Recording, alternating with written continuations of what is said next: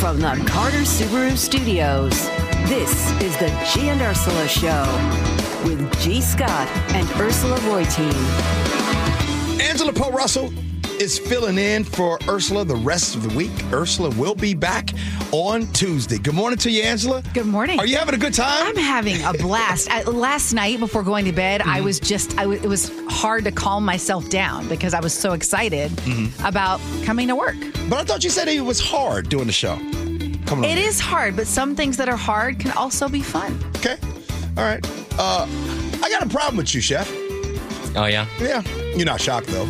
He doesn't seem impressed. There's, I don't know anything that's getting ready to be discussed on Agree to Disagree. Not, not. and you know, no I know clue. it all. I've researched it left, right, forward, backward. Nick, good morning to you. It was all part of Chef's plan. Coming. Okay. All right. Well, I just want to make sure. Hey, are you ready for retirement? Well, a lot of baby boomers are going to be here pretty soon. As a matter of fact, by 2030, 2030, where the, the baby boomer will be 65 years of age, we will find out how much they do have, according to this survey. And it is actually scary. All right, that's at 11:30. But right now, we'll let Chef have the keys right now for Agree to Disagree. Brought to you by Guardian Roofing and Gutters. One of these days, we just gotta take off the gloves. Just really go Don't worry, I'll return the car with the exact same amount of gas in the tank so you won't notice. Okay. All right, uh, let's uh, spin on over to Spokane, where there is a new local city ordinance that could pass. The family friendly ordinance would allow for kids to enter beer gardens at public events like street fairs, etc. Uh, the idea is to allow families to be able to stay together while they're enjoying festivities and you know public occasions. G, G Scott, uh, what, what do you? Th- I'm, currently, there's a lot of places that allow kids in with booze. Why why not street fairs and beer gardens? I, I'm, I'm, I am so glad that this topic coming up comes up. When you go to the fair, let's just talk about the what do they call it? The Washington State Fair. Still, Yes. still a Puyallup Fair to me. But I know, anyway, right? Don't tell nobody. When we go to those things, and you have to go to the beer garden, and you have to go there, and just so you can get a beverage, is the dumbest thing in the world. It would be like being in a restaurant and being like, hey, you have to go and drink in this area of the restaurant. Your kids aren't allowed. When you know you're allowed to have a beverage when you want. In the Washington State Fair, Angela, just allow people to buy a beverage. You don't do this a beer garden at a football game at Lumen Field. Just let people stop with this beer garden stuff. Let people buy their drinks and they go. Hey, I have, here's some advice. Uh, can you please not give your kids any, any, any alcohol? That'd be great. Thanks, Tim. It's probably that it's harder to regulate if you put it if you put it in the beer garden. You have one one thing, one area where you're controlling the about alcohol. the restaurants? If you let all the vendors have it, then it becomes you know becomes a little more. Is it harder to regulate in the restaurants? Is uh, it harder to regulate when it's on the street in a street fair and you're allowing people to walk around the streets of your city with open containers? You're going to you change the laws for just you one day. can't- Whoa, whoa. You can't go out of the place. When I go to the Washington State Fair, when you get ready to leave, you have to leave in front of same thing at a football game. You're not allowed to leave the stadium with your beer in hand. This ain't rocket science, y'all. Come on. I personally, okay, back to your question and agree to disagree on this. Um, personally, I, I'm not a huge fan of it, but I think if people want to drink and have their kids with them, that is their, I think they should be able to do so. So I would agree with it, but limited hours. I would keep it during the daytime, maybe like, you know, from noon to six or something like that. And at night. Why, why, but why are we making it hard for someone to just, I mean, they just got a beer in their hand. Is it really hard that hard to find alcohol in our society where it needs to be sold like on the streets and you should be able to walk around everywhere? It's not hard to find booze, okay? I, I would say no to this, and here's why. I have young kids, and you know what I, I, I like going to do? Like with my friends, I like going out to get a beverage occasionally. And I don't want my kids there or somebody else's kids who are also two years old or three years Right, old or four years old. yeah. Why do we have to make everything a kid friendly? Shoot, man. Let the dogs in too. Make the beer gardens dog friendly, kid friendly, cat friendly, walrus friendly. Go ahead, bring it all in. No adults only spaces anymore in society because we got to worry about Becky and Tim and they want to bring little Noah in in a stroller. Dude, dad, if you really want a beer that bad, just wait till you get home, have the beer at home, go out to eat at a restaurant. There are plenty of places for you to Then- access then, alcohol. Then apply, then apply the same standard for everything, everywhere that alcohol is served. Make sure when you go to Lumen Field or you go to T-Mobile Park, there needs to be a beer section that you can only drink in this area. Apply the same standard everywhere. Don't pick you and know choose what? when to do this. Is somebody Chef, who had get a out of here. no? Is somebody funny had a beer spilled Here's- on me at the Kingdom when I was like six years old and had to deal with drunk fans and was like, "What is going on here?" I actually wouldn't mind. Here's the funny thing: when I was in London, you Hmm. could not take an alcoholic beverage to your seat. You could consume it in the what do you call it? The lobby? Like a theater, Yeah, like right? a theater, but you could not take it to your seat at a game. I was like, "Whoa, for real?" Um, so, so that is But no, the thing that's you know, I, I love Chef to death, but you're he's trying to he's doing a good job of making a big deal about really nothing. Like there, there's no one that can come up with if you have a problem with it there at the Washington State Fair, the example that I'm using, then you got to apply the same problem when it comes to sporting events and all those things. And by the way, thank you, Steve. When I was down in San Diego, down there, they didn't make you wait uh, when you at the zoo there for the whole beer. You were able to walk around with your beer. Guess what? I didn't see. I didn't see no problems. I didn't see any little kids walking around drinking beer. Why are we making this a big deal? Man, allow people Okay. to have free agency Great, to go buy ahead the beer. go and throw So- up so- everywhere on corner streets. No problem. so. Basically, you won't agree or disagree on this topic. You're saying you want to banish the idea of beer gardens. Period. That's where you're landing. You're saying this doesn't go far enough. That's what you're saying. All right, next topic. All right, we got? We got? Okay, some bipartisan work in Olympia from Senators Jesse Sullivan, uh, Salomon and Ann Rivers. The two propose a bill that would allow legal therapeutic use of psilocybin mushrooms for veterans and first responders only. Uh, would have to be provided at a nonprofit center that has an explicit goal of promoting wellness for and assisting military vets or first responders. Gee, uh, what do you think? Just uh, legalize it for those folks. You good with it? Oh, first of all, beautifully done. Way to pig uh, go back to back with the alcohol discussion, Yeah. and then this discussion right here, because some of the same people that were hell bent on agreeing with me, like, yeah, oh, no problem. I hope that you're still on my side on this too, Chef. Don't limit it. Don't limit it to just those that are veterans in the military and all those things. Make it open for everyone. I believe that we are so behind mm-hmm. on the use of these things to address depression. We talk all the time about our mental health issues in this country, and we have answers that are right here. But because people are so stuck in their ways, they want to tell you things like, oh no, oh no, stay away from all that kind of stuff. So, hey, a little microdosing once in a while is not bad for adults. Okay, so once again, G is saying something doesn't go far enough. So disagree with G, but I agree with this proposal to an extent. I would like them to go a little bit further and open it up to anyone with diagnosable PTSD. There is so much research, so much research on this that has indicated this could really help folks who have that condition that my reaction was wow.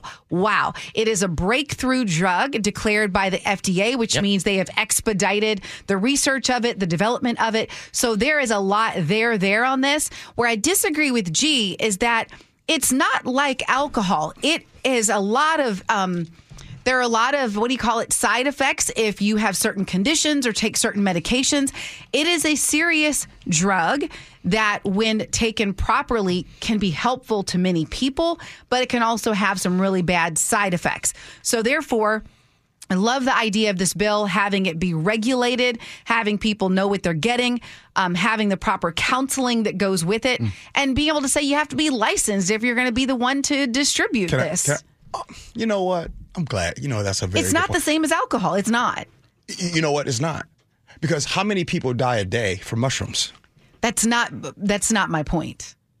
It's not always about death. It's about what could it create psychosis, all, all Can- kinds of can- but- issues. but- if it's not, if it, if It- you take it and you're taking something else, You- or if you have some kind of condition. You just said that you want people to be licensed to distribute that. That the proposal I in the bill that you have to be Should, licensed. should you should you be licensed to sell alcohol? They they do. You have to have a, a You are. a what is it? The the I'm struggling liquor with words today. The, you have the- to have a license. the yeah. business needs the liquor license, right? Okay. So are you just going to just bypass the amount of alcohol deaths in this country on a daily basis, and you're telling me that that's not a big deal? So here's where I'm going with this. I didn't say it's not a big deal. You're putting words in my mouth. That's well, not fair. okay, well let me let me start I saying it's You're not a big deal. I, I, Yeah. I apologize. That's all right. How many deaths a day come from mushrooms? Tell me. I'm sure. Are you going to enlighten us? Uh, no, no, no. See, Zero. Alcohol death. Just poisoning alone. Just alcohol poisoning alone in this country, six people die every day. I'm not even talking about car accidents, DUI. I'm not even talking about any of that. I'm just talking about alcohol poisoning. Could you imagine if six people died a day from mushroom poisoning and the stigma that would be behind that? So if I can't use death to limit alcohol, then you can't use zero deaths to limit mushrooms. Okay. Uh, I think that's fair. I Shut would. I think. up. I think the like the risks of psilocybin mushrooms are really overblown. Uh, I think this is a baby step bill. This is one of these baby step bills because you know you can get this one passed, right? And once you hear from your cousin Tim, who uh, Yeah. Okay. Hi, guys. Hey, come on. Come I'll on. jump on in. Hi, uh, Charlie Harker. Hey, what's up, Charlie? What's up, brother? He's one of the bosses here, news director. What's up? We're just finding out that Seattle Seahawks head coach Pete Carroll is out. Really? Uh, vo- like resigned or forced out? We are learning uh, that he may be moving up to upper management within the Seahawks organization. Adam Schefter, uh, uh, among other people, are reporting that. We're working in the newsroom to gather more information, but the headline here is uh, Pete Carroll, after so many years with the Seahawks, is out. Wow. The end of an era. What's your reaction to this, G? Thank you, Charlie. Yeah, thank you. Breaking news from the boss. That's right. Whoa. Well, let me first respond by saying the look on our news director's face when he walked in and seeing Chris Sullivan behind me, I knew that it was a big deal. Mm-hmm. We're talking about the end of an era. And Pete Carroll being gone is a moment to just stop for a second and wonder. We're going to ask what, when, how, and why. That's going to be the question. But more importantly, what is this going to mean for the Seattle Seahawks? So many things are going to have to be answered. But I would say that I have not had the feeling about what was going on with this Seahawks team since 2009. Pete Carroll became the head coach in 2010, and it has been a great run for who I believe is one of the best coaches in history. However, no matter what or how great someone is, there's still seasons that do come and go. And in this case, it seems like the season of Pete Carroll as head coach of the Seattle Seahawks has come and is now gone. It's almost impossible to understate what uh, Pete Carroll has done for this team when you consider where we were, uh, an organization with a, a a, club that was not uh, doing as well as it could in that year between uh, Holmgren, then Mora Jr., then Pete Carroll taking over. Pete Carroll takes over. He makes an organizational change, but I think you can speak to this, G, a mindset change as well. Yes. Um, I, I, I got to tell you, um, my life has been changed because Pete Carroll did become the head coach of this organization. As you all know, I, I mean, I was washing cars at the time, and my life is where it is today because he did take over an organization, and the trajectory of my life has been impacted, has changed dramatically. However, I do know that in this society that we live in, even more so today, wins and losses are a big deal. Um, what and how we see things are different than before. I think that this season was a tough season. I think that last season that they rose above expectations, right? But I do think that maybe, and I don't know this, but maybe obviously there was a situation where there needed to be a change. As we're I'm talking right now, my phone right now is blowing up with text messages and I see 3 of them are former players right now that are talking about this. I think that this is going to be a topic that we talk about for a long time, probably the rest of today and then tomorrow. But again, Charlie, like you said, Pete Carroll, what he has done for this franchise, not just on the wins and losses, but that franchise and what it has done for this city. There are young men, young women, fathers, husbands, wives, families that have come together in the last 13 years because of the Seahawks. Blue Fridays, not to say that Seahawks wasn't a big deal before, because it was. It's 40 something years of existence here. But let's be real, over the last 13 years, it has increased the intensity Yes. of watching. It ele- elevated the Seahawks brand. We became more competitive. Every year we were part of the conversation. And the last few years, it's been a little difficult. I mean, it's been rough with Russell, with uh, Russell at the helm. Russell moved out. I know uh, Pete made a couple of changes. Um, did we get a new offensive coordinator? Um, Gee, keep me honest on that. I think we got a new offensive We- coordinator. no, that was So- three, three years ago. but yeah, my point is, yeah. So I think we've kind of been in a little, little bit stuck, you know, the last several years. And so, can, pulling back the curtain for a minute, how did this news break? How did you even get word of this? running into the newsroom, we uh, have our, our digital director comes out and says, "Carroll's out," and uh, we had. Let's be honest. We had been kind of planning, okay, what to do. This is the game plan if this were to happen. Uh, I think we were all saying, no way does it happen. No way does uh, Pete Carroll leave. He still has a year on his contract. Uh, some somewhere along the way, that that changed, and now we we've got these reports, uh, three rock solid NFL reporters saying that he is out as head coach, may still remain within the Seahawks organization. But I got to tell you, this this one this this kind of hurts. It's- I- it- yeah. it- you know, uh, Russell last year, a year before last, uh, that was a different story. This one, this one stings. Yeah. G, you've been checking your text messages. Can you reveal any intel? How about this? How about when we come back next, we will we will weigh in. Angela, we will be talking about this Pete Carroll thing. Do me a favor, everyone. Let me just get my thoughts together, okay? Because I found out about this with you in real time, and I promise when I come back, I'll be better prepared to have this conversation. Is that fair?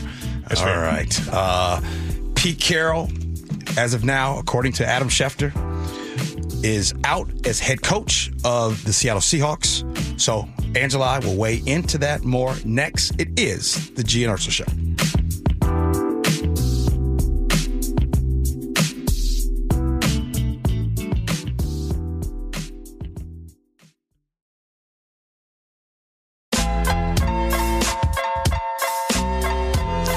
Ursula Show. Angela Poe Russell was in for Ursula the rest of the week. Ursula will be back on Tuesday. Pete Carroll, head coach for the Seattle Seahawks, is out as head coach.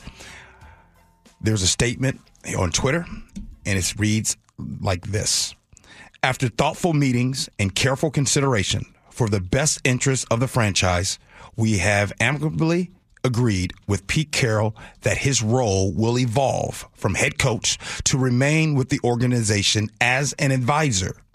Pete is a winningest coach in Seahawks history, brought the city its first Super Bowl title, and created a tremendous impact over the past 14 years on the field and in the community.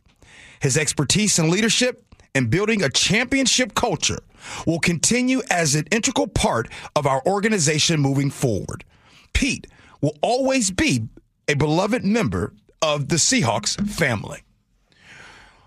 The other day, after the Seahawks loss, excuse me, after the Seahawks won against the uh, Arizona Cardinals, and essentially they were out of the playoffs because the Green Bay Packers won, he was asked this about that because Pete Carroll actually said he planned to be back next year. I, I plan to be coaching this team, and, and I told you I love these guys, and, and that's what I would like to be doing, and and uh, and see how far I can go. You know, I'm I'm not worn out. You know, I'm not tired. You know, I'm not any of that stuff. I need to do a better job, and I need to help my coaches more, and we need to do a better job of coaching. And there's a lot of area for improvement. As you can hear, as of Sunday after the game, Coach Pete Carroll said he wanted to be back. He wanted to be back coaching this team. And it seems like from then until now, three days later, there has been a different decision in Pete Carroll out as head coach, as he still, Angela, will be an advisor within the organization. Okay, this is a this is a juicy bit of news that he actually made the public statement that he planned to be back. I don't think Pete doesn't strike me as the type of person that would say that and actually at the same time be thinking, no, I'm out. So where do you think the pressure came from? Did it come from the very top top or right above? And the top top, that would be top- Jody, the- right? The, the top top would be Jody Allen, and then of course the GM for the Seattle Seahawks is John Schneider. right. I don't know myself where it came from, but I'm going to imagine that it did come from the top top for this decision. I've gotten a bunch of text messages, and I see the text messages here on our text line. First, let me say this: Am I devastated? Absolutely. Mm. I'm absolutely devastated. No, I know for context, no, he didn't pass away. No, he didn't get hurt. He's still going to be fine. He's within the organization. But as a fan of the Seattle Seahawks, as a huge fan of Pete Carroll, this kind of punches me in the checks, chest and I kind of lose my air a little bit, mm-hmm. right? So, where did this come from? If I were to give an opinion on this, why did this happen? And sometimes it's not if you lose, sometimes it is how you lose. And the feeling that I had this season, I said this before we went to break. I said to you, Angela, I said, some of the things that took place this season, I had not felt that energy since 2009. Right? And what do I mean by that? Yeah. there were uh, a couple things. And one of the things that I have learned from past Seahawk players that have played for Pete Carroll, and specifically learned this from KJ Wright, is rule number one always protect the team. And meaning when you have problems, you settle those internally. And so I think we, the fan base, we saw a lot of things this season. One of those glaring things was the situation that was happening with Jamal Adams and the decision he was benched, but it was used to say, oh, he's kind of dealing with an injury. And then while he was dealing with said injury or bench, whatever you want to call it, he was not in attendance for those games. So when you do that, it raises questions to everyone in the fan base like, why is this starting to happen? Is there a bigger problem to this? So when that happens, we as a fan start to ask more questions other than the final score. Also, I think expectations wise, coming into this season, they ended the season nine and eight. They started the season six and three. They had a successful season last season, and there was a lot of people that kind of felt, oh, they're going to be better than they were considering the players that are coming back. I said to this to this to you guys yesterday. I gave very specific stats. I said one of the problems for this team this past season was the defense and the defense when it comes to being against the run. Last season, they ranked 30th out of 32 teams against the run. So you would think you have to be better about that, right, Angelo? Mm-hmm. Well, this season, they ranked 31st out of 32 teams. So they got worse, right? And again, it wasn't just that they lost, it was the how they lost, right? They kind of go. But that doesn't mean that the career of Pete Carroll hasn't been the most amazing thing ever for this organization. He brought a Super Bowl here. In my opinion, he brought one of the greatest teams of all time here. He has brought and made a lot of us Seahawk fans all of the great stuff that has happened. So it just seems like, man, I was not prepared to really go and talk about. I think. Pete Carroll goes down as the greatest coach in Washington State professional sports history, if not all of Washington sports history. There are only two other coaches I can see Don James at the UW and Mike Price, who were head coaching a major sports team for longer here in Washington State. I mean, Mike Holmgren was 10 years, George Karl was about 10 years, Lou Piniella was about 10 years, but there's not a single coach that took a franchise to the heights that Pete Carroll did. In his legacy here, will last for generations. Uh, he, he embodied, I think, for a lot of folks, what they want a leader to be coming from Seattle. He represented Seattle in the state of Washington so incredibly well. His positive coaching message paired with actual success, accountability, Pete was perfect for this town. And I, I hate seeing him go like this because it seems like he was likely pushed out. Yeah. Same. You know, when I think about Pete, you know, I'm not a, a football expert, but just what I observed about him as a person, there seemed to be, um, in, in terms of comparing him to other coaches, respect for players. I love that he believed in the underdog. How often did he bring in players that others had turned away? And he said, you know what? I see something in you and we're going to make something together. And they did. So for me, that will be part of his legacy. And, you know, I had a chance to sit next to him at a fundraiser and just found him to be a lovely human being. Right. Okay. In lieu of text messages, I'm going to ask on you. If someone mentions Pete Carroll in an elevator and you had to describe him in one sentence, what would you say? Text us 888 973 5476 on the Muckleshoot Casino Resort text line. Nick, I'm going to start off with you first, but we'll do that next. Mm-hmm. It is the G and Ursula Show.